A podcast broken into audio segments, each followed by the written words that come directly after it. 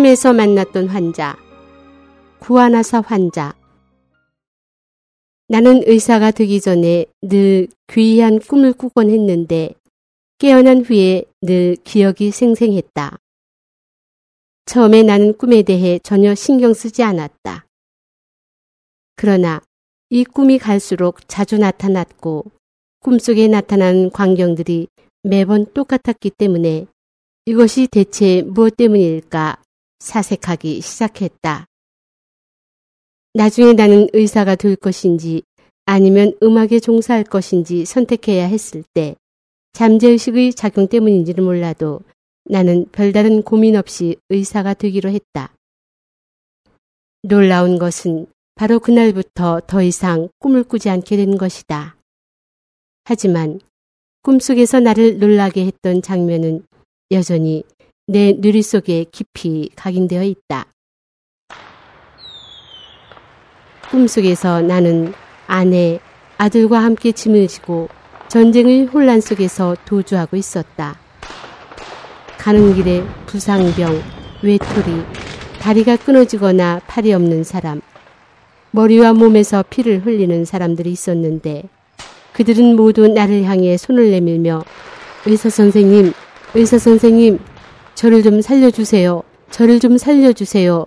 라고 외쳤다. 그러나 나는 도망가느라 경황 없이 이런 것들을 돌볼 겨를이 없었고 오로지 쏟아지는 포탄을 무릅쓰고 가족들을 데리고 그곳을 떠날 생각만 했다. 나는 비록 도망가고 있었지만 발걸음이 아주 무거웠으며 나를 필요로 했던 사람들에게 미안한 생각이 들었다. 지금 내 진료실에는 각양각색의 다양한 환자들이 오는데 자세히 생각해 보면 이들은 마치 모두 어떤 배치에 의해 이곳에 온 것 같다. 나는 그들의 신체적인 고통을 해결해 주어야 할 뿐만 아니라 정신적인 요구도 들어주어야 한다.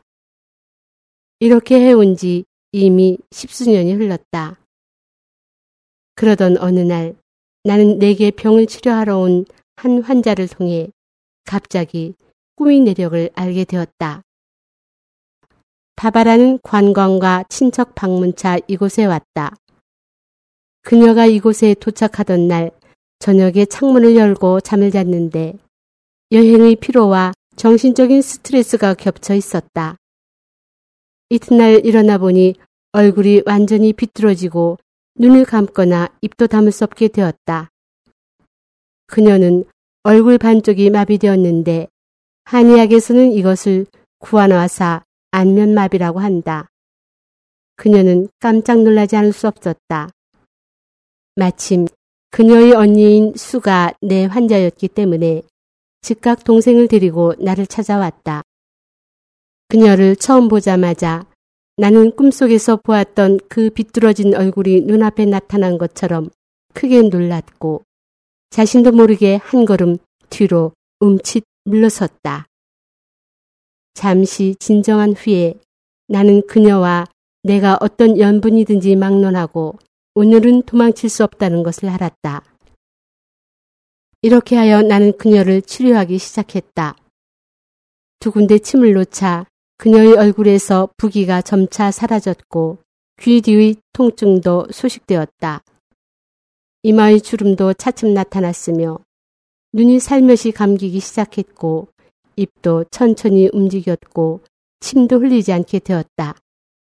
이 모든 과정은 아주 신속하게 일어나 그야말로 기적과도 같았다. 옆에서 이 모습을 지켜보던 수는 감동해서 눈물을 주르륵 흘렸다. 이때 바바라가 나를 주시하더니 갑자기 말했다. 아, 왜 이렇게 낯이 익을까요? 어디선가 당신을 본 적이 있는 것 같아요. 그럴 리가 있니? 수가 옆에서 말참견을 했다. 이어서 그녀는 나를 향해 혹시 사우스 캐롤라이나에 오신 적이 있나요? 라고 물었다. 나는 대답하는 대신 속으로 생각했다. 꿈속에서 내가 도망칠 때 당신이 나를 따라잡지 못했지요. 나는 그때 낭패하여 다른 사람을 돌보지 않고 허둥대며 도망칠 때 분명 갚지 못한 많은 빚을 졌다는 것을 안다. 지금 나는 그 빚을 조금씩 갚아 나가고 있는 것이 아닌가. 이번에 나는 그들에게 선악에는 보응이 있다는 것과 인과와 윤회의 도리를 알려줄 것이다. 매 구절마다 그들의 마음속 깊이 스며들게 할 것이다. 아마 당장 오늘 내일은 아닐지라도 언젠가는 그들도 이 도리를 알 때가 있을 것이다.